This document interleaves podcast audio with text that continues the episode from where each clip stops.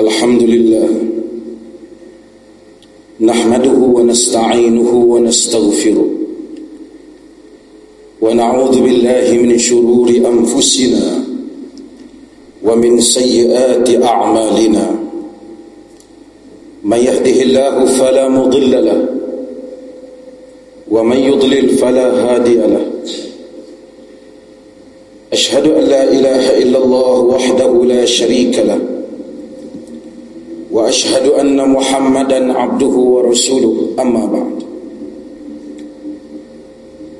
yang dikasihi Al-Fadil pengurusi Datuk Ahmad Ayahanda Al-Fadil Datuk Ustaz Nurdin hadirin dan hadirat sekalian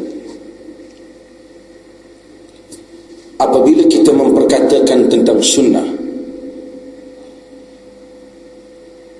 mengamalkan sunnah dan menghayati sunnah maka sunnah ini kita tidak dapat sampai kepadanya. Melainkan kita mestilah memahami hadis-hadis Nabi sallallahu alaihi wasallam. Di kalangan para ulama ada yang membezakan perkataan hadis dan sunnah. Di antaranya Abdul Rahman bin Mahdi mereka menganggap yang dikatakan sunnah itu ialah perkara yang disuruh untuk kita amalkan. Adapun hadis merangkumi keseluruhannya sama ada hadis yang mansuh ataupun yang tidak mansuh mansuh ni yang dibatal ataupun yang tidak dibatalkan. Kerana ad, berdasarkan kepada hadis Rasulullah sallallahu alaihi wasallam berkahwin lebih daripada empat. Tetapi ia tidak sunnah maka ada di kalangan para ulama membezakan hadis dan sunnah namun begitu dalam cakap-cakap umumnya kita samakan hadis dan sunnah. Untuk mencapai kepada sunnah kita tidak mungkin sampai kepadanya. Melainkan kita mesti memahami hadis dan ilmu hadis. Duka cita masyarakat kita dalam masalah ilmu hadis ini mereka menjauhkan diri ataupun dijauhkan daripadanya. Kita ada pusat tahfiz Quran. Hafal Quran sana sini banyak kita. Tapi kita tidak ada darul hadis. Kita jarang ada pusat hadis. Sehingga menyebabkan kadang-kala hadis-hadis yang dibaca itu tak ditapis adakah ia benar hadis ataupun ia bukan hadis sedangkan hadis ini ia ada perbezaan dengan Al-Quran pada beberapa sudut. Hadirin dan hadirat sekalian, Al-Quran Alhamdulillah kita ambil mashaf, ini mashaf Quran misalnya, kita tahu selesailah cerita yang mana ada dalam ni Quran lah. Yang mana tidak ada kalau ia membabitkan kiraat yang mu'tabarah, kiraat yang diiktibar tak apa. Tapi orang tak boleh nak tokok tambah Al-Quran. Inna nahnu nazzalna dhikr wa inna lahu lahafizun. Kami yang menurunkan az-zikr, yakni Quran dan kami yang menjaganya. Maka percubaan untuk mengadakan Quran baru sukar. Tak ada orang buat cuba. Melainkan golongan Islam liberal Indonesia. Baru-baru ini mereka mencuba buat Quran edisi tapis edisi baru. Quran yang ditapis. Kononnya ada ayat-ayat Quran yang tak sesuai di zaman ini. Melayu Indonesia yang menggelarkan mereka sebagai kumpulan liberal. Golongan Islam liberal ataupun gabungan Islam liberal mereka tapis sebahagian ayat Quran tak sesuai maka tak masukkan mereka buat edisi Quran baru. Pun mereka sebenarnya tak berjaya. Orang Islam tahu mana Quran mereka. Dalam masalah Al-Quran yang kita hadapi ialah masalah pentafsiran Quran. Itu saja. Orang tak beza lah tentang masalah Quran ni. Ayat-ayat tu lah. Surah-surah tu lah. Tapi kita mungkin masalahnya ialah ada orang cuba menyelewengkan tafsiran Quran. Mari golongan tarekat syekh mana ke dia dia ubah makna dia ubah tafsiran. Maksudnya dia tafsir ikut akal dia. Wa'bud rabbaka hatta ya'tiyakal yaqin. Surah hajar. Sembahlah Tuhanmu sehingga datang kepadamu al-yaqin. Dia kata yakin tu ialah makam sufi.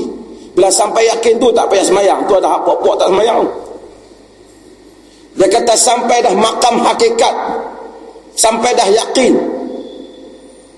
Tafsiran itu menyanggai hadis yang diriwayatkan oleh Al-Imam Al-Bukhari daripada Nabi sallallahu alaihi wasallam yang apabila melihat kepada seorang sahabat yang meninggal baginda menyebut fa menyebut fa amma huwa qad ja'ahu al-yaqin. Adapun dia telah datang kepadanya al-yaqin. Maksud yaqin ni maut kematian puak-puak sufi kata yakin ni makam sufi.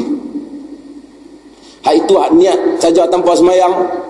Tapi dia tak nak saja tanpa makan. Kan? itu satu kelompok. Selewengkan tafsiran Al-Quran. Datang syiah dia buat penyelewengan pada tafsiran Al-Quran. Tengok tafsir Al-Mizan oleh At-Tabat-Tabai panjang. Banyak puluhan jilid syiah menafsirkan Quran. Semua ditonggang terbalikkan ayatnya. Cerita dalam surah An-Nur tentang hadisul ifk. Cerita fitnah dalam surah Nur yang orang tuduh Aisyah berzina kalau baca tabak-tabai dia kata Aisyah tuduh orang lain berzina. Itu syiah. Tapi namun begitu sukar bagi mereka nak ubah ayat Quran. Yang boleh mereka buat tafsir bagi jadi salah orang faham namun hal ini berbeza dengan hadis tuan-tuan hadirin dan hadirat sekalian apa bezanya? Hadis ini tidak ada jaminan untuk dia tak diselewengkan. Bukan saja hadis yang sahih boleh diselewengkan maknanya, bahkan orang boleh reka hadis yang palsu. Yang mana tidak hadis dikatakan hadis. Dan ini berlaku dan saya akan huraikan sedikit insya-Allah nanti dan sebelum kita membaca kitab hadis iaitu Riyadhus Salihin. Apa masalahnya hadirin dan hadirat sekalian? Masalahnya ialah apabila hadis ni ada peluang untuk orang reka. Dia cakap-cakap dia tak kala Rasulullah kata Rasulullah. Mari orang Melayu kata hadis Melayu. Dan orang ramai pula tak boleh nak rojok.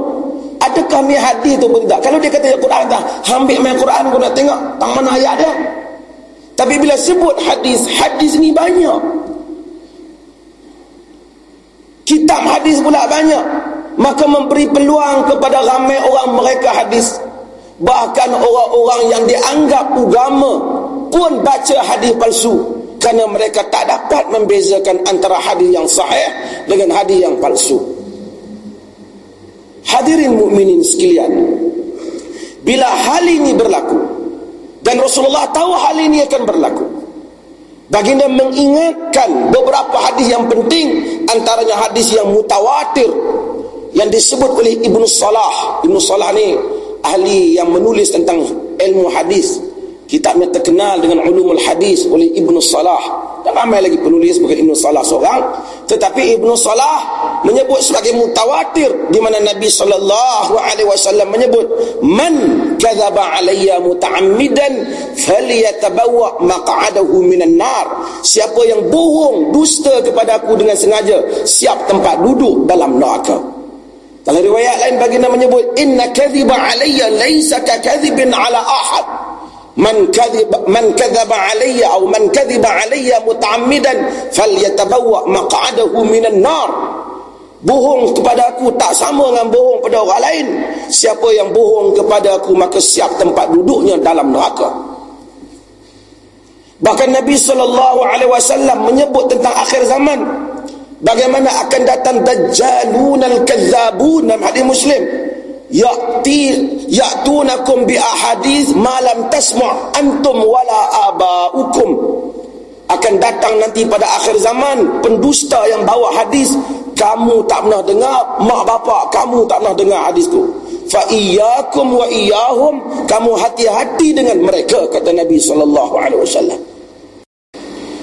Lebih duka cita baginda sallallahu alaihi wasallam sebut satu perkara tuan-tuan saya selalu ingatkan benda ni. Alhamdulillah mudah-mudahan Allah taala pelihara kita di negeri Perlis ni. Mudah-mudahan perkataan daru sunnah itu membawa tuan-tuan dan saya juga sungguh-sungguh pergi kepada sunnah. Dalam hadis walaupun riwayat daripada al-Imam Darimi dalam Musnad Ad-Darimi dia menyebut bahawasanya riwayat ini mauquf kepada al-Imam Abdullah ibn Mas'ud iaitu sahabat Nabi tetapi kebanyakan ulama-ulama hadis seperti Ibnu Abdul Bar menghukum ianya sebagai marfu' yakni benda ni diangkat kepada Nabi iaitu Nabi yang kata asalnya apa dia? Perkataan Abdullah bin Mas'ud kaifa antum? Idza labisatkum fitnatun wa fi riwayah idza labisatkum bid'ah. Yahrumu fiha al-kabir wa yarbu fiha as-saghir wattakhadha an-nasu sunnatan idza turika minha shay'un qila turikatis sunnah maksudnya nabi kata apa yang ini kata Abdullah Mas'ud yang diangkat kepada Nabi apa akan terjadi kamu nanti apabila kamu tiba pada suatu zaman yang mana fitnah mengelilingi kamu dalam riwayat yang lain disebut di mana bid'ah mengelilingi kamu. Semua banyak bid'ah. Yahrumu fiha al-kabir wa yarbu fiha as-saghir kata Nabi. Hak yang tua tu tua dalam keadaan silap tua dalam keadaan fitnah tua dalam keadaan bid'ah. Tuan ramai orang kata jangan sebut kata bid'ah ni. Tapi saya sebagai mengaji hadis tak tersebut tak tahu nak ganti dia sebab dalam kitab hadis semua ada bab bid'ah. Saya bukan bid'ah dengan siapa-siapa saya cerita. Ah, tak tak ada bid'ah dengan siapa saya cerita. Bagaimana nanti kata Nabi apabila datangnya fitnah ataupun bid'ah yang mana yang tua telah tua dalam keadaan fitnah ataupun bid'ah. Yang kecil ni kata Nabi wayarbu fiha saghir yang sedang nak membesar ni membesar dalam keadaan salah. Celik-celik mata dia kecil tahu yang salah tak tahu yang betul yang tua pun tua dalam keadaan salah. Tak tua dalam keadaan tak tahu itu salah. Dia sangka betul. Kata apa lagi? Wattakhadha nasu sunnatan. Dan manusia menjadikan yang salah itu sebagai sunnah. Amalan tak betul. Bukan sunnah. Tapi orang kata sunnah. Tuan pergi banyak negeri dia kata inilah sunnah.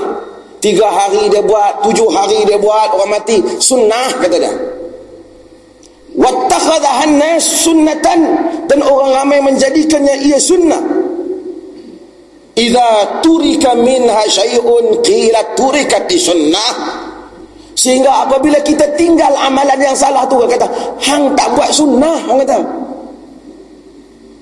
Padahal kita tinggal tu benda yang tak sunnah. Orang akan salahkan kita, awak ni tinggalkan sunnah.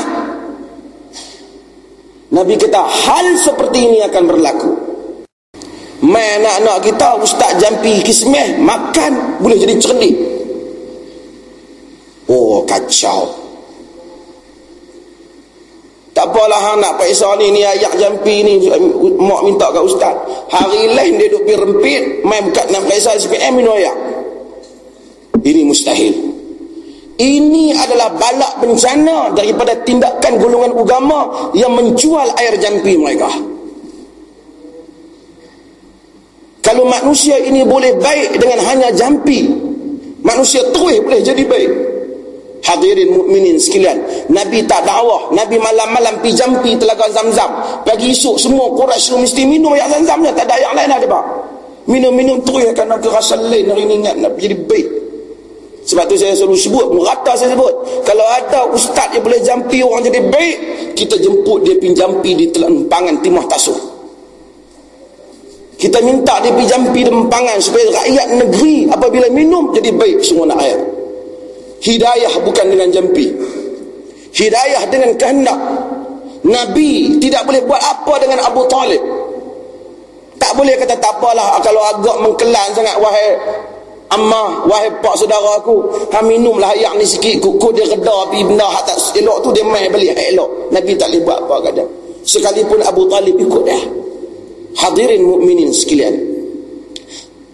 Kembali kepada Abu Musa al-Ash'ari. Abu Musa al-Ash'ari Apa dia lakukan? Dia pun tunggu. Bila Abdullah bin Mas'ud keluar Gelarannya Abu Abdul Rahman Orang Arab ni gelar Tuan-tuan gelar nama tuan-tuan Yang mana nama anak Marwan Abu Marwan Kunyah ha? Yang mana ada anak nama Muhammad Abu Muhammad ha? Sunnah Sunnah ha? Abu apa kan Apa nama Tengok ada Apa nama Sunnah Faqumna ilaihi jami'an kami pun pergi padanya kata kata Abu Musa Asy'ari ya Aba Abdul Rahman ra'aitu fil masjid anifan amran ankartuhu wa lam ara walhamdulillah illa khair wahai Abu Abdul Rahman aku tengok di masjid tadi satu benda yang tak pernah aku tengok sebelum ni tapi aku rasa dia baik dia baik Kenapa mahi? Apa dia tu? Allah bin Mas'ud tanya. Ra'aitu qauman hilaqan julusan yantaziruna as-salah wa fi aydihim hasa wa fihim rajul faqal kabbiru mi'ah fayukabbiruna mi'ah hallilu mi'ah fayuhalliluna mi'ah sabbihu mi'ah fayusabbihuna mi'ah. Dia kata sebelum aku tadi aku nak main kat aku tengok di masjid dia kata sebelum duk tunggu sembahyang subuh ni ada puak di masjid tu. Dia pada buat halaqah halaqah ni tuan-tuan tahu halaqah kan? Dia buat bulat-bulat dia zikir ni tapi dia kata depa tu buat halaqah ada tekong seorang. Tekong tu kata tahlil 100 kali. La ilaha illallah la ilaha illallah 100 kali.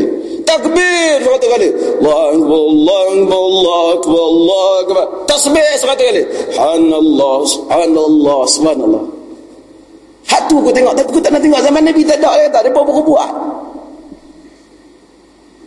Kata Abdullah bin Mas'ud famadha qulta lahum hang kata apa kat depa apa yang kau beritahu dia apa kata ma qultu syai'an intidhara ra'ika wa intidhara amrika Aku tak kata apa. Aku tunggu hang. Pendapat hang. Dan aku tunggu perintah hang. Lebih tahu. Kata Abdullah bin Mazul. Awak tak suruh dia ambil batu tu. Fikir dosa dia apa. Itu ah, cara nak angin cakap. Famada. Famadaina ma'ahu. Dia pun berjalan. Dan kami berjalan di belakangnya. Saya potong-potong di hadis ni panjang. Riwayat ni panjang.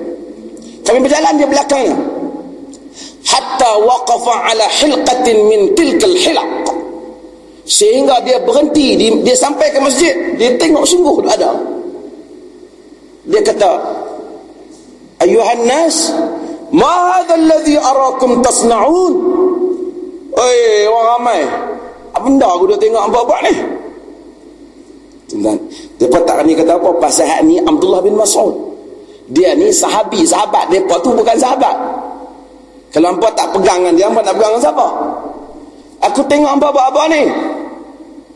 Dia kata, Syekh, kami ni pegang buah ni, duk zikir lah, kata. Buat halakah zikir. Dia ambil batu tu kira dosa. Lepas tu dia dia pun tercengang. Orang buat baik dia marah. Dengar apa dia kata. Ya um, wa hakum ya ummat Muhammad.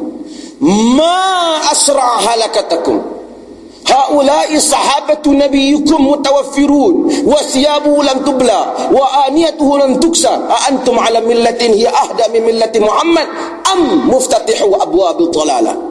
Celaka kamu wahai umat Muhammad cepat benar kemusnahan kamu Sahabat Nabi masih lagi ramai. Baju Nabi tak buruk lagi. Bekas minum makan dia pun tak pecah lagi. Awak hampa nak buat satu benda yang menunjukkan hampa lebih berpetunjuk daripada Nabi ataupun hampa sengaja nak buka pintu kesesatan. Tuan-tuan terkejut depa duk tengah zikir tok Syekh Mahabak kata sesat. Hampa nak terai satu benda yang Nabi tak buat. Ataupun hampa nak buka pintu kesesatan? Kata puak-puak yang zikir tu seperti mana tuan-tuan biasa kita dengar apa dia kata? Ma arad nabihi illa khaira.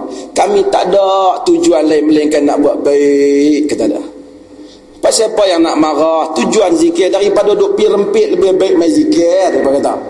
Daripada depa duk pi main-main saja baik-baik lah depa tentukan surah apa baca malam tertentu lebih baik daripada duk tengok wayang macam itulah depa ni jawab kami tujuan baik kata Abdullah bin Mas'ud kam min muridin lil khair lam yusibu syai'ah apa banyak orang yang nak buat baik tak kena sikit pun pada depa Kata bukan semua nak buat baik itu betul. Maka hadirin dan hadirat sekalian, syarat amal saleh. Syarat amal saleh. Syarat amal saleh. Mesti ikhlas kepada Allah. Kedua, mesti mengupati Al-Quran dan Sunnah. Hadirin mukminin sekalian. Menyedari hakikat ini, maka kita orang Islam disuruh untuk menjaga sunnah. Mempelajari sunnah dan disuruh untuk pastikan amalan Islam berada di atas sunnah. Al-Imam Darimi sekali lagi rahimahullah taala meriwayatkan satu riwayat yang masyhur terkenal daripada daripada Amr bin Ma'mun di mana seorang tabi'in dia datang kepada Abdullah bin Mas'ud daripada Amr bin Salamah dan Amr bin Mahmud. Daripada Amr bin Salamah dia datang kepada Abdullah bin Mas'ud pada waktu pagi. Dia kata kunna ala babi Abdullah bin Mas'ud. Kami bak tunggu di pintu rumah Abdullah bin Mas'ud fi salatil ghada inda salatil ghada pada waktu subuh. Tuan-tuan subuh tu Abdullah uh, Amr bin Salamah ni tabi'in anak murid Abdullah bin Mas'ud. Abdullah bin Mas'ud ni sahabat sahabat benda. Zaman tu Nabi dah tak ada. Apa dia buat? Amr bin Salamah dia pergi tunggu di pintu rumah Abdullah bin Mas'ud qabla salatil ghada sebelum waktu subuh. Tunggu. Oh, kuat dia pun nak berguru dan ini ada bab di dalam sunnah disuruh mulazamatul syekh atau musahabatul syekh disuruh kita sentiasa duduk dengan tok syekh disuruh kita berdamping dengan tok syekh ha, ini masalah kita dalam dunia pendidikan hari ini. Budak main universiti dia dengar tok syekh mengajak bang-bang dia pun tak kenal tok syekh dia keluar belah balik macam tu ya.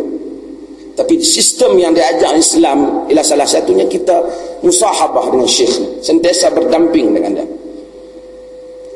Dalam riwayat ini Amr bin Salamah dia cerita dia tunggu di rumah.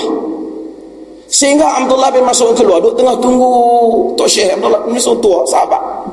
Tak keluar lagi Abdullah bin Mas'ud. Tiba-tiba kata dia faja'ana Abu Musa al-Ash'ari. Tuan-tuan yang ustaz-ustaz ni tengok dalam sunat Ad-Darimi ada riwayat. Faja'ana Abu Musa al-Ash'ari. Datang kepada kami Abu Musa al-Ash'ari. Qal akhraja ilaikum Abu Abdul Rahman ba'd? Adakah telah keluar kepada kamu Abdul Abu Abdul Rahman yakni Abdullah bin Mas'ud? Faqala la, qulna la, kami kata tak. Fajalasna. Fajalasa ma'ana, kami duduk, dia pun duduk bersama dengan kami. Tunggu Abdullah bin Mas'ud keluar. Duduk sekejap Abdullah bin Mas'ud keluar faqumna ilaihi jami'ah kami semua semua bangun pi pada Abdullah bin Mas'ud tuan-tuan yang duduk tunggu Abdullah bin Mas'ud ni semua hak duduk-duduk di depan ni adalah terdiri daripada kalangan mereka yang dianggap sebagai anak murid. Abdullah bin Mas'ud kita panggil tabi'in. Tuan-tuan semua tahu Nabi yang yang berguru dengan Nabi yang belajar dengan Nabi kita namakan sahabat. Yang jumpa Nabi. Man laqiyan Nabi sallallahu alaihi wasallam wa amana bihi wa mata ala iman fa huwa sahabi siapa yang berjumpa dengan Nabi beriman dengannya mati di atas iman dia sahabat. Jumpa dengan Nabi tak beriman Alhamdulillah Abu Jahal Abu Lahab jumpa. Tak beriman tak dikira. Ha? jumpa dengan Nabi kemudian beriman kemudian murtad tak dikira. Dan ada berapa? Golongan yang murtad selepas kewafatan Nabi tak dikira. Beriman dengan Nabi tapi tak jumpa tak dikira sahabat seperti siapa? Najashi Ashamah Najasyi Raja Habasyah dia tu beriman dengan Nabi. Hantar surat kat Nabi. Nabi sekiranya salam kata dia bukan sahabat dia tak jumpa. Ada orang yang Nabi sebut nama dia. Nabi puji dia. Tapi dia tak sempat jumpa Nabi. Seperti hadis Muslim Uwaisul Qarni yang bukan sahabat. Syarat sahabat ni kena jumpa Nabi. Beriman dengan dia mati tak iman Tuan-tuan kita mungkin sayang kat Nabi. Kita mungkin beriman dengan Nabi. Tapi kita tak ada peluang jumpa dengan dia. Kita tak dikira sebagai sahabat. Jumpa ni masa Nabi hidup mah. Hak mendakwa kata macam Al-Arqam dakwa tu. Jumpa ya qadah lepas tu tu semua kahut lah. Ha? Ni berjumpa. Hadirin mukminin sekalian Kalau dia tak jumpa dengan Nabi Dia berguru dengan anak murid Nabi ni Kita panggil tabi'in. Tuan-tuan tahu dan kalau sekiranya dia berguru dengan anak murid sahabat, kita panggil tabi'ut tabi'in ataupun al-atba' sebab itu kita panggil generasi ini, kita panggil generasi salaf. Salafus salih.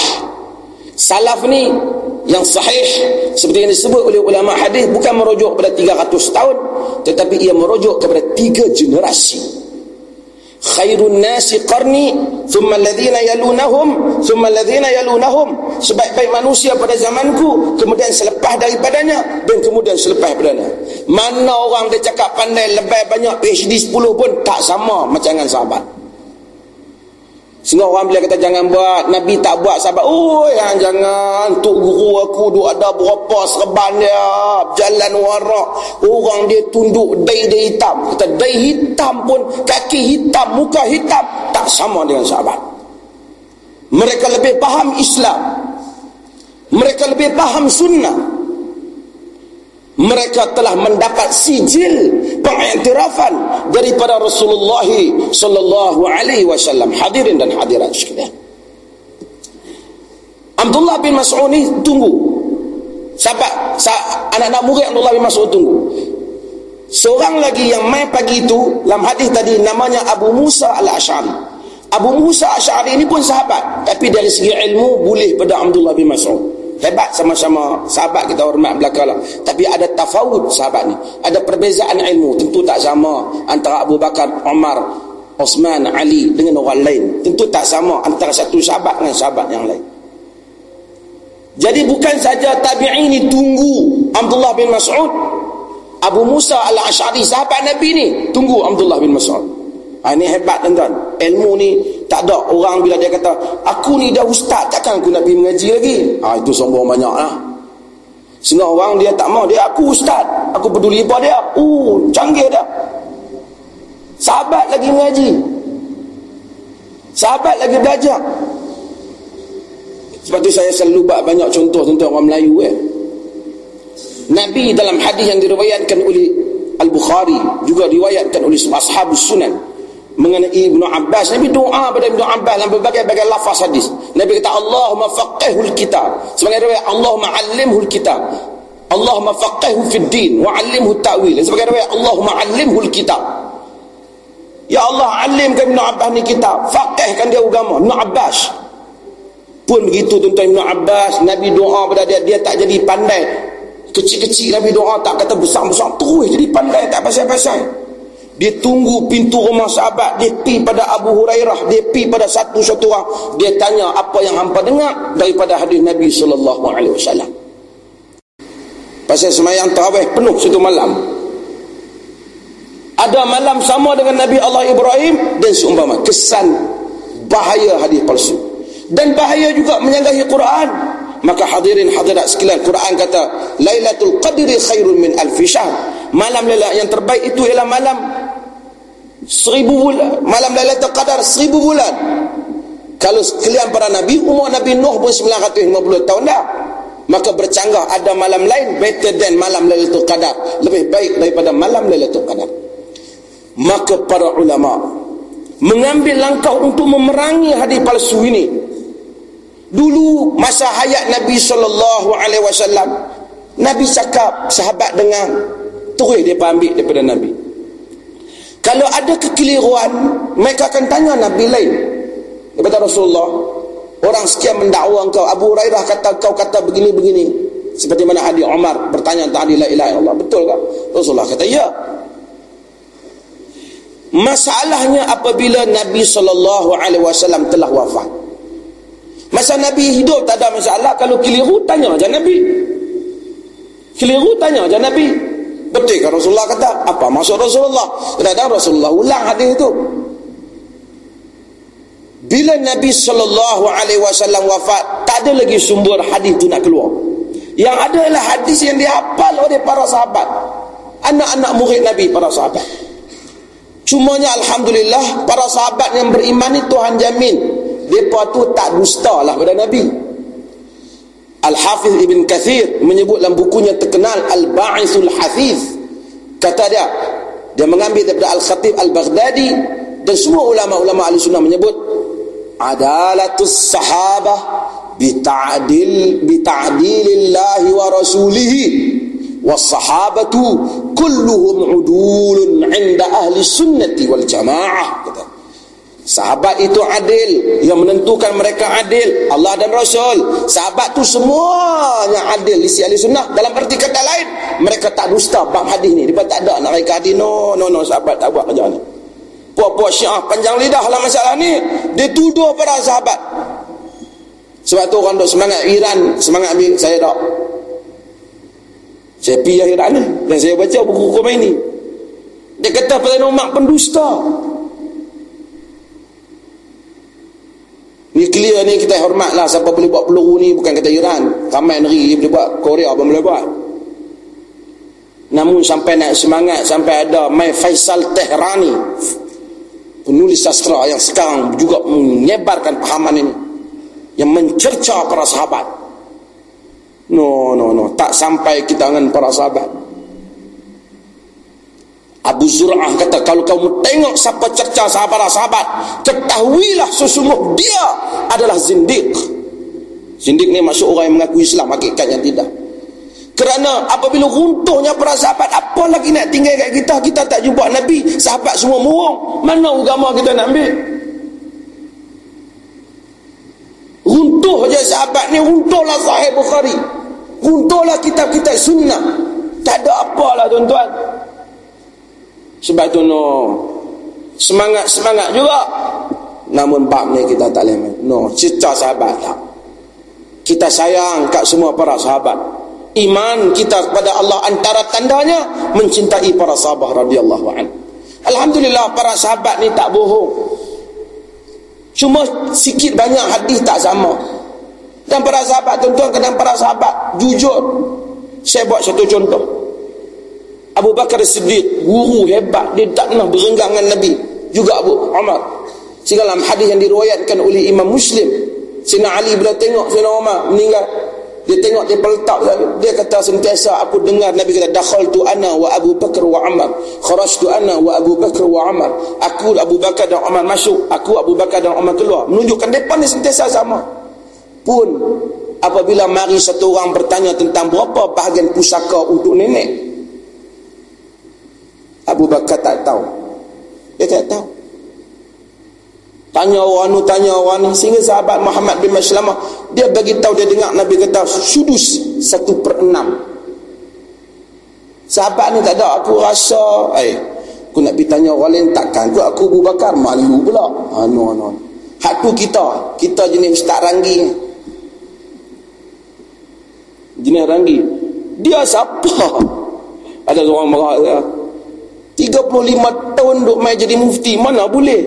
Bukan kita alim tak lah. Tapi itu tak boleh. Lah ukur ukur kalau salah baklah salah. Hak betul betul lah. Kalau kita silap kita tegur silap. Tapi bukan ukur pada umur kena ukur pada fakta lah. Yang mana betul betul. Mana salah salah. Hadirin mukminin sekalian. Jujur para sahabat. Tapi apabila para sahabat ni ada anak-anak murid para sahabat mereka tak ada jaminan sama ada mereka boleh bohong ataupun tidak. Bila mai pada zaman Sayyidina Uthman, dunia Islam agak bergolak disebabkan isu khalifah. Berlaku fitnah terhadap Sayyidina Uthman. Sampai hari ini pun buku-buku teks kita ada yang fitnah. Kononnya Sayyidina Uthman ni 6 tahun merintah lemah, 6 tahun merintah baik, ada bagi reta ke adik-beradik. Ini semua fitnah. Fitnah ni datang pada Syiah, Abdullah bin Sabah dan sebagainya. Bila berlaku fitnah Osman kemudian Ali bergocak mula orang-orang yang bukan sahabat ni bila dia nak kata apa bukti hang kata macam tu? Oh hang jangan main dia kata. Nabi ada bersabda. Ha dia bubuh satu hadis. Hadis tu Nabi tak kata tapi dia nak bertahan hujah dia apa sikit? Qala Rasulullah sallallahu alaihi wasallam. Kata Rasulullah sallallahu alaihi wasallam bila macam tu berlaku menyebabkan orang jadi keliru mana satu hadis? Mana satu bukan hadis nasib baiklah para sahabah mengambil langkah ini cepat. Muhammad ibn Sirin ini tabi'in meninggal pada tahun 110 hijrah. Dia apabila melihat keadaan ini berlaku dia menceritakan sahabat pantas. Abdullah bin Abbas pantas. Bila orang cakap dah hadis dia bukan sahabat, dia pas sebut sammu lana rijalakum. Bagi tahu kami sap, daripada siapa? Hang ni kan sahabat hang siapa? Dia aku dengar daripada Abu Hurairah. Tak apa, jom kita pergi tanya dia. Kita aku tak kata pandai tu. Ha, orang dah mula kesan dah siapa kaki bohong. Lama kelamaan berkembanglah ilmu mengesan siapa pembohong. Dan berkembanglah ilmu hadis yang begitu detail. Dan malangnya dalam negara kita ni tumpuan pada ilmu hadis ni tak banyak. Duka cita, tak banyak. Untuk itu maka tuan-tuan dan saya tidak dapat memahami Quran dan sunnah. Ini mukadimah kita lah. Ha? Melainkan setelah kita faham apa itu sunnah. Sebelum saya nak baca hadis-hadis berbabitan dengan sunnah ni, saya nak cerita ataupun nak sebut dua tiga perkara yang barangkali tuan-tuan tahu tetapi untuk satu peringatan kenapa kita perlu hati-hati dengan hadis hadis ni tuan-tuan dan hati-hati sebab ada ramai orang tak ambil berat ilmu hadis lalu tak dapat dibezakan hadis yang sahih dan tak sahih dan palsu. Kita pergi dia kita tengok dalam masjid ramai orang baca. Utlubul ilmu walau kana fi sin. Tuntutlah ilmu walaupun sampai ke negeri Cina. Ia bukan hadis sama sekali. Utlubul ilmi minal mahdi ila lahd. Tuntutlah ilmu daripada buayan sampai liang lahat ramai kebanyakan orang kata apa? Sebab tu Nabi pun kata dia kata bukan hadis. Sebab tu saya bila tengok hadis ni saya teringat kepada kata-kata Al-Imam Al-Mizzi rahimah Al-Hafiz Al-Mizzi rahimahullah alim hadis yang meninggal pada tahun 742 Hijrah. Al-Hafiz Al-Mizzi apa kata dia? Kullu ma qalahu nabi sahih walaysa kullu sahih qalahu nabi semua yang nabi kata memang sahih. Tapi bukan semua yang sahih nabi kata. Tuan-tuan orang boleh sahih. Tapi nabi tak kata. Boleh duduk di utara Malaysia sahih. Tapi nabi tak kata. Kalau kita kata sabda nabi adapun boleh itu berada di utara Malaysia. Kita kata mana boleh tak sahih? Betul ni hadis ni. Betul makna dia tapi nabi tak kata. Nabi dia kata kerana menyandarkan kepada Nabi sesuatu lafaz itu ada nilai divinity dia. Ada nilai kewahyuan dia. Ada nilai ketuhanan dia. Maka kita tak boleh sandak-sandak benda-benda pada Nabi melainkan ada bukti. Banyak kita kita dan ini tuan-tuan baca hadis palsu ni dosa besar. Bahkan ada para ulama yang lebih dia kata dibunuh orang yang buat hadis palsu ni. Dan haram orang lain baca hadis palsu walaupun dia tak reka dia ambil hadis orang lain baca. Sebab itu Ibn Hajar Al-Makki dia menyebut bahawasanya siapa yang jadi khatib dia baca hadis palsu dia kena sebab. Walaupun dia ambil orang lain dia tu saya tak tahu. Kalau hang tak tahu jangan baca dia kata. Dan ramai orang dia tak tahu. Dia baca. Man arafa nafsahu faqad arafa rabbahu. Siapa kenal diri dia, maka kenal Tuhan dia. Kala Rasulullah. Nabi kata. Nabi tak kata. Berapa ramai orang yang kenal diri dia, pakai macam-macam. Dia tak kenal Tuhan dia. Maka sandarkan sesuatu pada Nabi adalah suatu ancaman pada agama. Dan kita tuan-tuan jaga kerana sandak pada Nabi suatu yang tak betul ini masuk neraka minta perlindungan daripada Allah Azza wa Jal Jamaluddin Al-Qasimi Jamal salah seorang penulis siri yang terkenal juga menulis buku dalam hadis buku dia terkenal Qawaidut Tahdis. Kata Jamaluddin Al-Qasimi raja ni kalau orang pakai cok dia hak dia tak buat. Orang tolong buat cok palsu walaupun isi kandungan dia, dia tangkap dia ambil tindakan buku kita tak tulis orang bubuh nama kita. Walaupun kita setuju kita tak setuju bukan aku aku tak mau siapa yang boleh mengizinkan benda yang Nabi tak kata tiba-tiba kita sanak pergi kat dia? Dia lebih pada raja. Surat palsu raja. Walaupun raja setuju barangkali isi dia tapi dia tak benar orang buat surat palsu dia. Guna cak mohor dia. Lepas tu bubuh nama dia sultan juga tak benarkan. Bagaimana boleh kita bubuh satu benda yang Nabi tak ucapkan lalu kita sandarkan kepada Nabi SAW apatah lagi kesan-kesannya buruk? Seperti hadis palsu yang disebarkan pada bulan Ramadan yang membabitkan fadilat bagi setiap hari bulan Ramadan itu. Sehingga ada malam yang dikatakan pahalanya seperti sekalian para nabi tuan-tuan bayangkan sekalian para nabi sama dengan kita yang main tarawih itu malam mana apa nak jadi? Ini memandulkan manusia. Saya selalu sebut contoh ni. Contoh ni sangat berkaitan dengan kita. Sebab tu orang yang buat hadis palsu ni semua jenis nak shortcut. Shortcut. Nak masuk syurga pintas. Al-Hafiz Ibn Qayyim rahimahullahu ta'ala Imam Hafiz yang meninggal pada tahun 751 Hijrah. Dia menyebut dalam kitab yang terkenal Al-Manarul Munif fi Sahihi wa Da'if. Kitab yang membahaskan tentang masalah sanad dalam masalah matan hadis. Dia sebut hadis tentang fadilat siapa sembahyang duha dua rakaat pahala dia 70 ribu pada Nabi.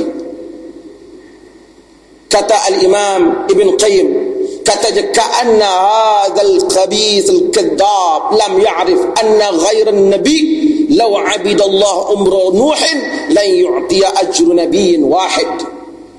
Seakan-akan pendusta yang keji ni tak tahu selain pada Nabi. Kalau dia sembah Allah Ta'ala panjang umur Nabi Nuh pun tak dapat pahala seorang Nabi pun. Main-main duha dua rakaat pahala 70 ribu pada Nabi sebab itu orang tu bila kita ajak ni umat Islam lemah, umat Islam diserang. Tak apalah dia kata pahala saya tahun lepas pun sekalian para Nabi. Hadirin mukminin sekalian. Ilmu hadis ni sikit-sikit nanti kita akan ceritakan kemudian tapi saya nak cerita pasal apa berlaku hadis palsu ni. Ada apa sebab? Sebahagian keset-keset saya cerita tapi saya di tempat yang baru ni saya sebut sekali lagi berlakunya hadis palsu satu kerana adanya rancangan daripada orang Yahudi. Orang-orang yang memusuhi Islam mereka buat benda yang palsu supaya orang terpengaruh. Tuan-tuan kadang-kadang benda ni kita kena jaga. Yahudi ni dia pandai kita kadang-kadang lambat sikit otak dia saya bukanlah masalah murtad tak murtad ni. Angka murtad sampai berapa ratus ribu di Malaysia ni Tadi ada wartawan Malaysia kini tanya saya soalan yang sama dan beberapa wartawan hubungi saya tanya benda yang sama. Kata dia negeri yang agak longgar undang-undang murtad ni negeri sembilan agak dia punya tu agak longgar sikit. Tapi sekadar yang dilaporkan berapa tahun yang pohon untuk murtad kata dia soalan daripada saya lebih kurang 16 orang dan yang mana yang kalau negeri sembilan yang longgak enam lawan negeri hak ketat tu kurang lagi betul tapi main mana dengan kau yang ratus-ratus ribu ni ini satu soalan dia tengah saya saja ulang balik apa jawapan yang saya bagi pada Malaysia kini tu. Tuan-tuan kita bila kita duk sebut orang murtad 100 ribu murtad 200 ribu murtad 150 ribu murtad. Orang kalau boleh nak masuk Islam dia jadi mengkelan tak edil dia. Kata hak duk ada pun lari keluar aku duk masuk pasal apa pula? Itu satu hal lah. Sedangkan saban tahun yang masuk Islam di Malaysia saya rasa sekitar 800 ke 1000 lebih orang masuk Islam angka tu kita tak tonjolkan. Kita tonjolkan hak mana kononnya murtad. Tak apalah tapi saya nak terangkan. Tuan-tuan bila angka yang sebut tentang murtad ni pun angka yang statistik yang diberikan oleh salah satu gereja Kristian bila dia tunjulkan di Malaysia ni orang begitu ramai nak murtad sampai ratus-ratus ribu maka dia satu desakan kepada pihak yang berkuasa dalam negara ni supaya hampa kena hormat yang ni hak asasi manusia. Jadi bila ni hak asasi manusia hampa jangan nak ignorekan dia macam tu je jangan nak buat tak tahu dia macam tu saja hampa kena hormat 150 ribu bukan sikit. Pasal apa hampa menafikan hak mereka nak murtad? Jadi itu satu tekanan saya bimbang. Orang lain yang main perangkap kita masuk. Saya bimbang lah saya tak tuduh lah kita masuk. Saya bimbang lah. Jadi saya kurang setuju kita duk beratus ribu orang Melayu nak murtad. Eh jangan. Boleh orang nak masuk Islam kata saya nak masuk pun saya tengok lu punya orang pun hari-hari keluar oh, dia kata. Gua mau masuk. Hadirin mukminin sekalian Balik pada tajuk kita. Yahudi ni dia umpan orang Islam. Abdullah bin Sabah dia cetuskan isu agama. Kata dia, dia buat hadis Muhammadun khatimul anbiya wa aliyu khatimul awsiya. Ini hadis palsu. Muhammad penyudah pada segala nabi dan Ali penyudah bagi segala wasi. Wasi ni orang yang diwasiatkan nak ganti nabi. Dia tak nabi tapi dia wasiat dia khalifah Nabi lah. Dia ni nak ganti. Hadis ni palsu dan hadis palsu tentang ni banyak. Likulli nabi wasi wa inna aliya wasi wa warasi. Setiap nabi itu ada wawarisi wasi wa warisi. Setiap nabi itu ada pengganti dah dan penggantiku adalah Ali. Bila mai hadis palsu ni tuan-tuan tengok kesan dia pada dunia berpecah pada mazhab syiah dan sunnah. Kena berpegang pada riwayat-riwayat palsu. Sehingga hari ini masalah ni tak dapat selesaikan. Sampai di Iraq sekarang tuan-tuan tahu setiap hari dibunuh orang sunnah begitu banyak-banyak. Dibom. Berlaku peperangan etnik berlaku peperangan mazhab bagaikan peperangan agama Abdullah bin Sabah buat kerja ni masa awal. Abdullah bin Sabah ni satu orang Yahudi daripada Yaman, Son'a, Yaman. Dia kena banyak kali dah tindakan. Kemudian dia masuk, dia create, dia cipta hadis-hadis ni. Dia fabricate hadis, dia buat hadis palsu.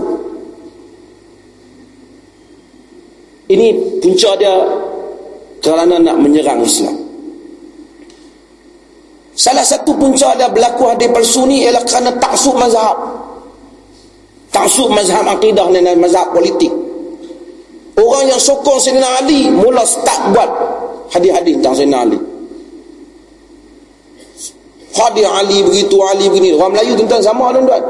Orang Melayu sebab orang Melayu dulu dia masuk Islam dia datang melalui Yaman. Bila datang melalui Yaman dia ada pengaruh syiah Zaidiyah tu.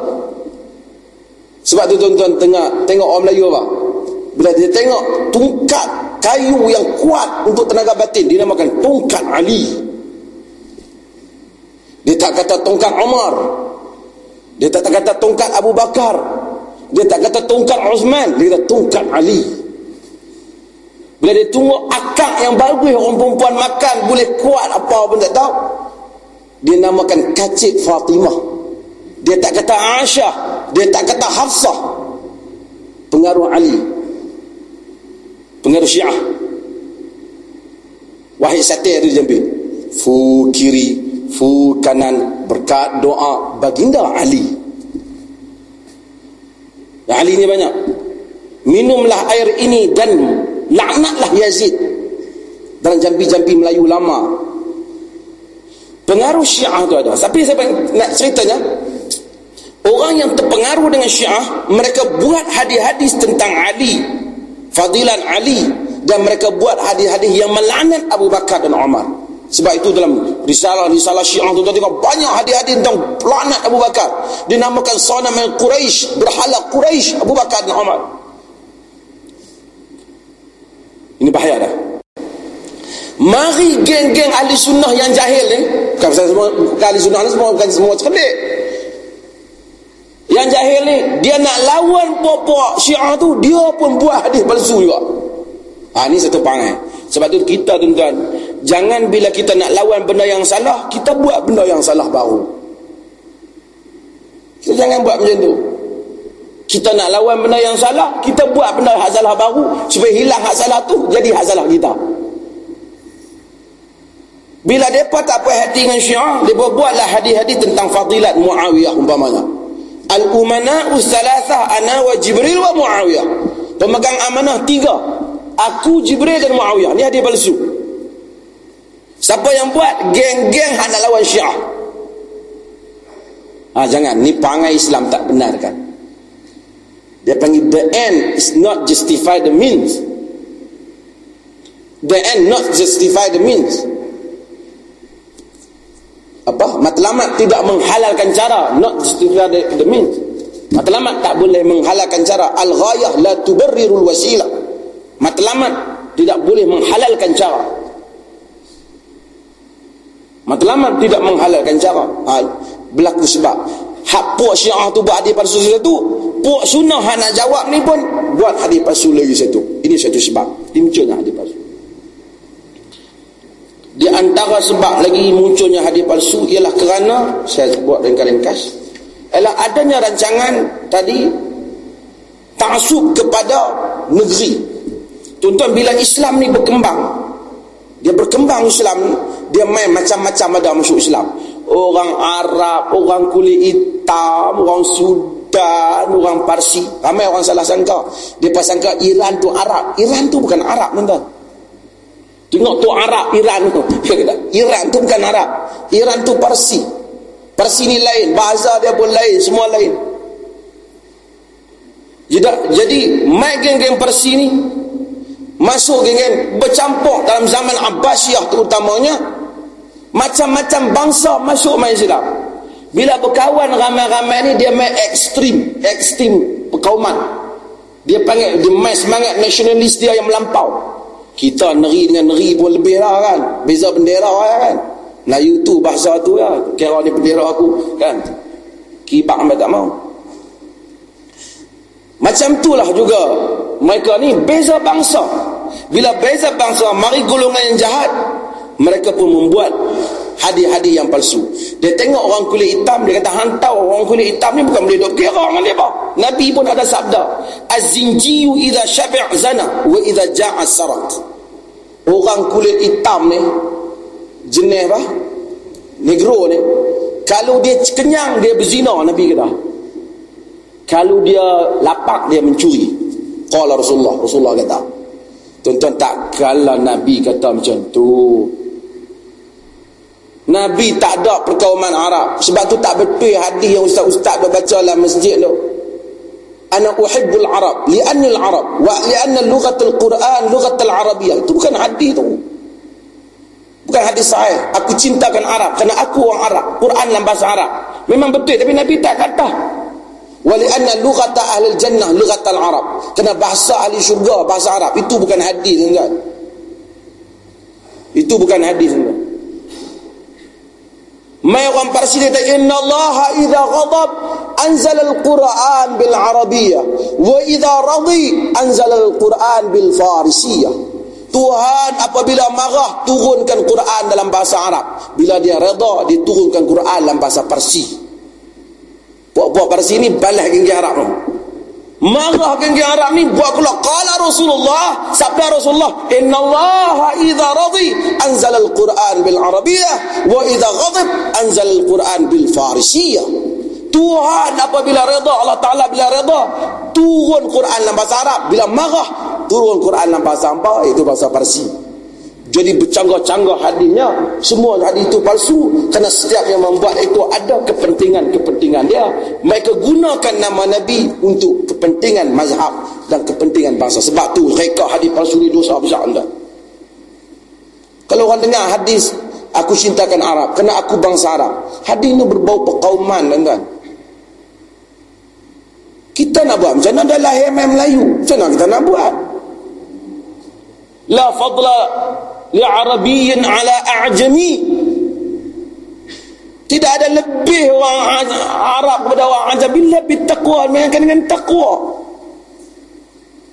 jangan tu Arab tu rasa aku Arab aku lebih tak ada tak ada.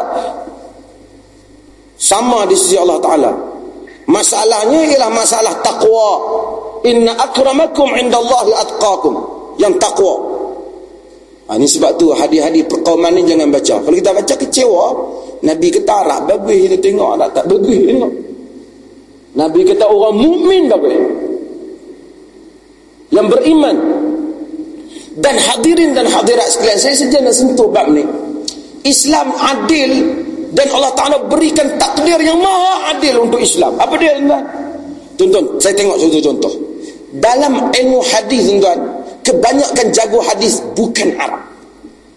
Al-Imam Al-Bukhari bukan Arab daripada Bukhara. Abu Abdullah Muhammad bin Ismail Al-Bukhari ini dia bukan Arab. Dia Bukhara. Al-Imam Al-Nasai daripada Nasa dan dia bukan Arab. Al-Imam Al-Tirmizi daripada Tirmiz, tengah orang baca Turmizi, Turmuzi, orang baca Tarmizi.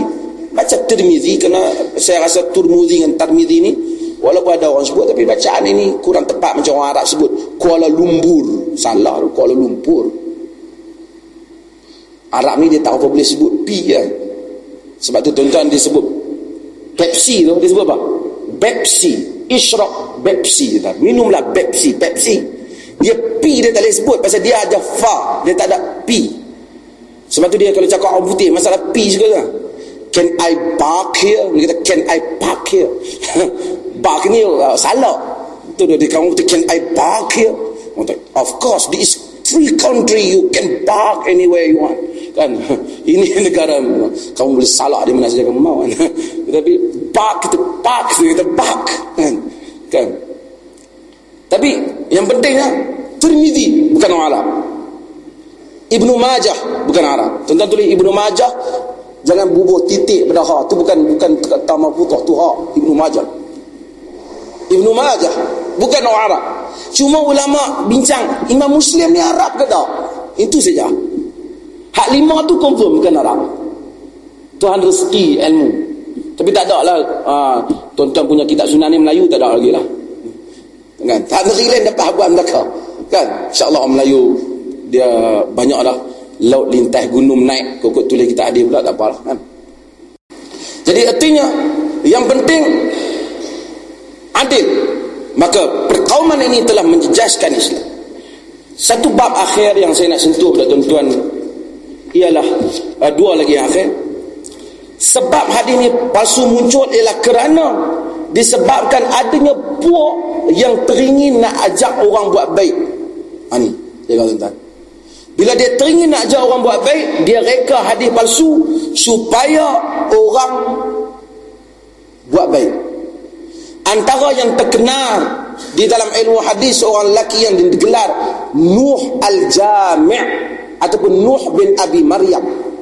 Nuh Al-Jami' ni dia ni reka hadis. Dia ni orang baik tuan semayang orang kaki baik. Tapi dia reka ribuan hadis tentang fadilat-fadilat surah. Jadi banyak fadilat-fadilat surah Quran ni palsu. Salah seorang punca pemalsu ini Nuh bin Abi Maryam nama dia. Orang tanya Nuh bin Abi Maryam pasal apa yang hampir dia buat hadis palsu reka? Siapa baca surah ni dapat sekian, siapa baca surah ni. Memang fadilat surah ni ada beberapa surah seperti fadilat ayatul kursi, fadilat suratul ikhlas, Fatihatul Kitab, Fadilat Suratul Kahf, ada. Tapi banyak surah-surah yang lain tu Nuh jamik mereka. Dia kata aku tengok orang ramai ni du asyik baca kitab Sirah Muhammad ibn Ishaq saja, maka aku pun rekalah dia kata ayat hadis-hadis palsu tentang surah ni nak bagi dia minat baca Quran pula. Niat dia baik tapi dia buat benda yang Nabi larang. Menempatkan tempat duduk dia dalam neraka kerana dia mereka hadis yang palsu yang nama Nabi sallallahu alaihi wasallam tak sebut. Kemudian mari banyak tuan-tuan sebab tu bila mari banyak tentang amal ibadat. Dia tengok lain pula tengok orang kurang semayang ni, ha, dia pun buat siapa semayang dua dua rakaat. Maka pahalanya seperti 70 ribu para nabi. Senang tuan-tuan. Nabi berjuang ada yang mati ada yang terkorban bunuh anak dia kaum dia ni. Dia ada pahala duha dua rakaat. Standing lah. Jadi tak ada nilai para Nabi dan ini berlaku. Sebab tu saya nasihatkanlah kepada orang yang suka baca masalah bab fadail ni. Fadailul a'mal dalam masjid dalam apa ni baguslah niat mereka. Tapi jaga-jagalah dalam masalah hadis ni.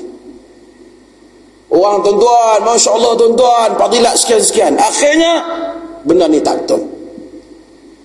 Jaga. Akhirnya benda ni tak betul. Hadirin dan hadirat sekalian salah satu lagi masalah menyebabkan orang reka hadir palsu ialah kerana ekstrim mazhab.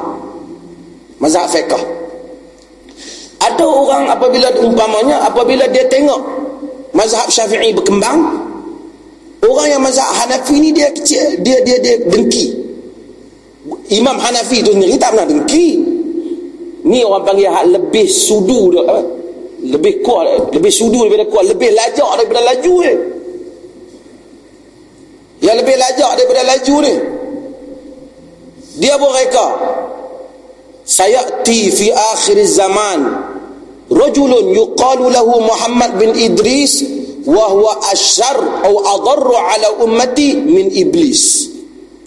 Wa ya'ti rajulun yuqalu lahu Nu'man wa huwa sirajun munir dia kata nanti pada akhir zaman akan datang satu orang yang bernama Muhammad bin Idris.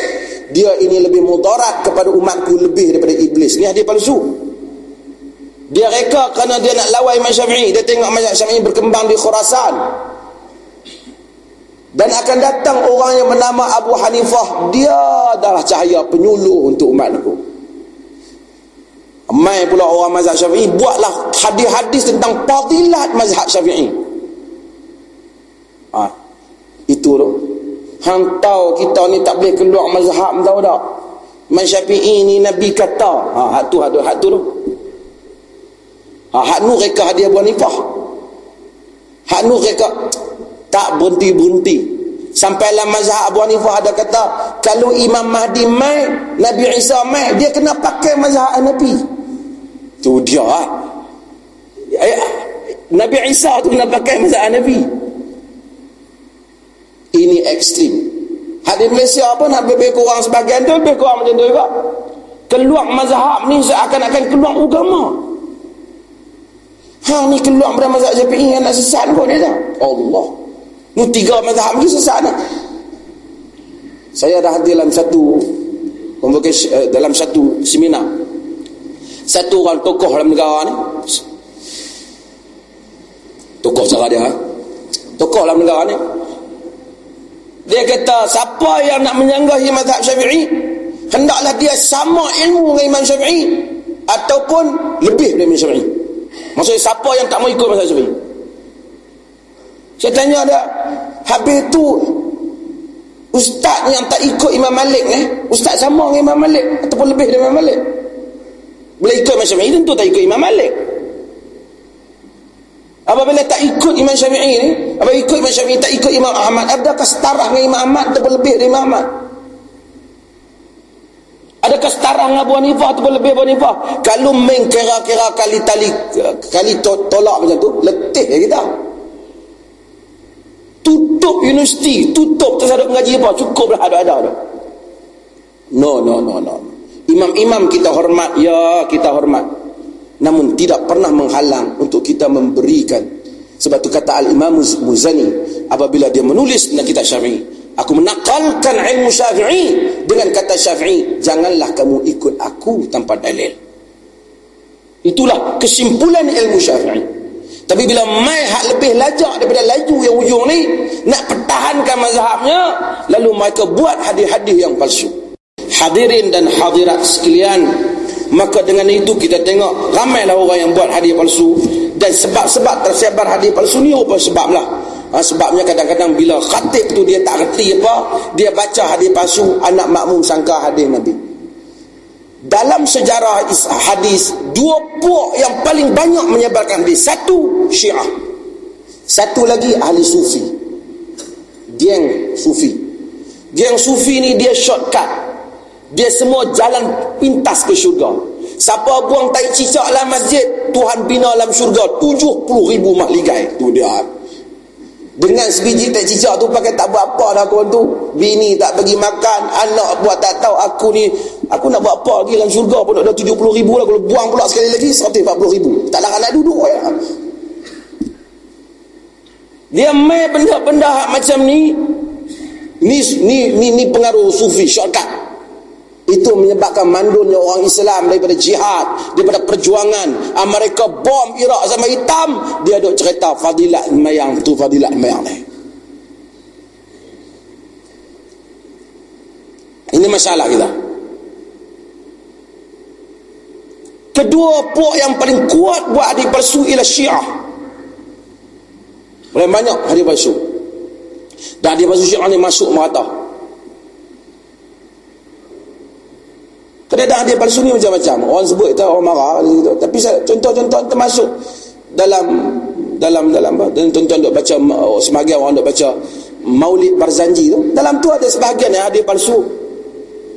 Wa hadara lailata maulidihi Asiyatu wa Maryamu wa Maryamu minan nisa'il qudsiyah lebih kurang macam tu. Hadir pada malam kelahiran Nabi itu Maryam Asiyah daripada wanita-wanita syurga. Nabi tak pernah habang pun siapa yang tengok? Pada hari kelahiran Nabi burung-burung berebut nak jaga Nabi.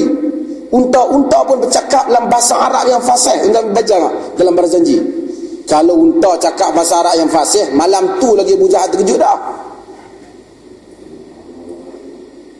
Tapi kita baca saya tak marah lah orang yang baca tu tak apalah.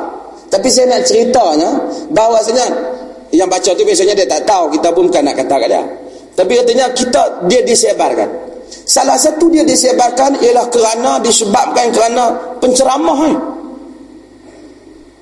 Penceramah ni dia salah satu hadis ni pasu kerana orang ada kepentingan dunia. Contoh contoh dia pasu kepentingan dunia ialah misalnya Nabi kata Zamzam lima syuribalah. Zamzam ni dah hadis Tirmizi sahih Zam-zam ni untuk siapa yang minum dia, dia, dia, dia minum kalau dia niat tertentu mudah-mudahan Allah Taala kurniakan sembuh penyakit dia mudah-mudahan. Toke, toke terung dia buat bazinjan lima ukila lah. Terung untuk ubat bagi setiap siapa yang makan untuk dia. Sehingga lah bazinjan syifa min kulida terung ubat bagi setiap jenis penyakit. Padahal terung ni penyakit siap. Tapi dia toke terung, dia buat terung hadis terung ada toki ayam dia buat hadis ayam. Dikul abiyat habibi. Wa habibu habibi jibril. Ya, dia buat. Ayam putih ialah kekasihku dan kekasih kepada kekasihku jibril. Sebab tu orang Melayu ada setengah dia percaya ayam putih ni istimewa. Terutama belah-belah sebagian tempat kalau nak sembelih kena pilih ayam putih. Hadis ni hadis palsu asalnya yang percaya kepada ayam putih. Toke toke tembikai. Tembikai. Kita panggil tembikai sini lah merah tu. Toke tembikai tu dia buat. Dia tak pakai. Tembikai ini makanan ahli syurga. Manis airnya seperti manis air di dalam syurga.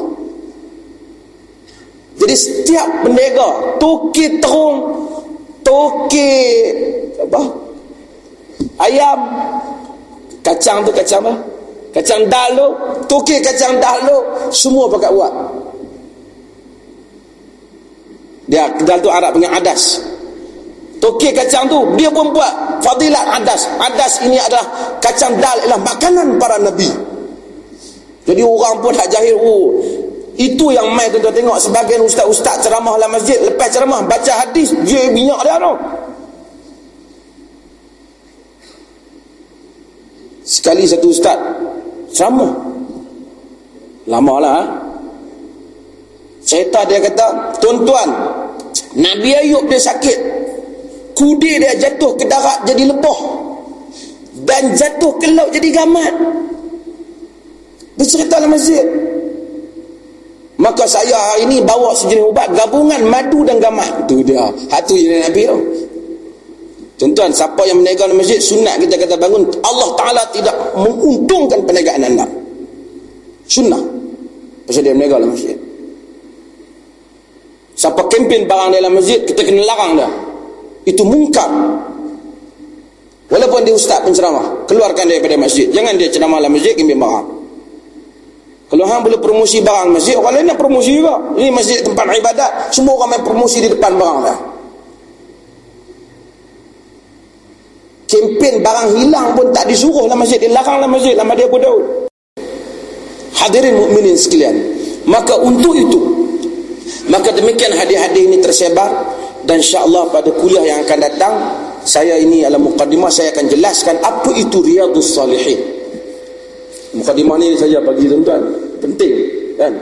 Apa itu riyadhus salihin? Tuan-tuan pergi carilah kitab riyadhus salihin Imam Nawawi ni dan saya akan syarahkan dia hadis ni daripada awal lah dan di, di insya-Allah di masjid uh, Alwi. Saya juga akan syarah kitab ni tapi di bab yang lain. Dan saya harap tuan-tuan yang jamaah yang hadir ke kuliah pada malam ni dapat ikut saya lah daripada Isnin malam Selasa di sini sana Rabu malam Khamis di Masjid Alwi. Supaya kita habiskan Riyadhus Salihin ni sama-sama. Dan insya-Allah kita syarah. Tuan-tuan Riyadhus Salihin ni ada jual kita berbagai-bagai edisi ya. Tuan-tuan pergi cari dan mudah-mudahan beli hak terjemahan dia syarah dia insya-Allah kita akan syarah. Dan mudah-mudahan kita semua dapat manfaat daripada ilmu yang baik ini. Dan ada hadir majlis saya ni datuk-datuk kita yang jauh lebih alim dan lebih baik ilmu pengetahuan daripada saya. Si puhun daripada mereka jika ada salah dan silap mereka betulkan saya. Dan tuan-tuan semua mudah-mudahan Allah Ta'ala mengeratkan dan uh, menguatkan ukhuwah kita. insyaAllah pada sesi yang akan datang pada malam ni mungkin tak kot kita dah lewat. Pada sesi yang akan datang tuan-tuan boleh tanya soalan. Tapi saya prefer kalau soalan itu ditulis. Supaya uh, bukan soalan ni insyaAllah kita patut jawab lah. Tapi kalau soalan tu berulang tak payah dah. Ataupun soalan tu pernah dah kita jawab itu kita tak payah ulang dah. Tapi soalan tu bunyinya tak patut. Ada sebut nama orang apa kita tak apa syok kita tak saja kita boleh padamkan nama tu kita cerita masalah dia saja. Ha? tapi tuan-tuan datang tuan-tuan bawa kertas kecil. Tuan-tuan boleh tu saya akan ceramah sejam untuk rakaman RTM sejam untuk dia orang siarkan mudah-mudahan. Tapi sesi soal jawab tu tuan-tuan buka banyak jalan. Itu tuan-tuan kan uh, mungkin tak disiarkan. Tapi ini untuk tuan-tuan tanya.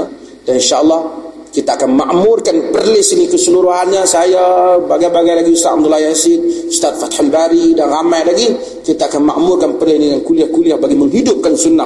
Kembali perlis menjadi pusat dan kegiatan sunnah dan kekuatan sunnah ini akan bertunjang daripada perlis dan kemudian dia akan beredar ke seluruh negara ini insyaAllah. Mudah-mudahan Allah Ta'ala rahmati kita. Sekian. Wassalamualaikum warahmatullahi wabarakatuh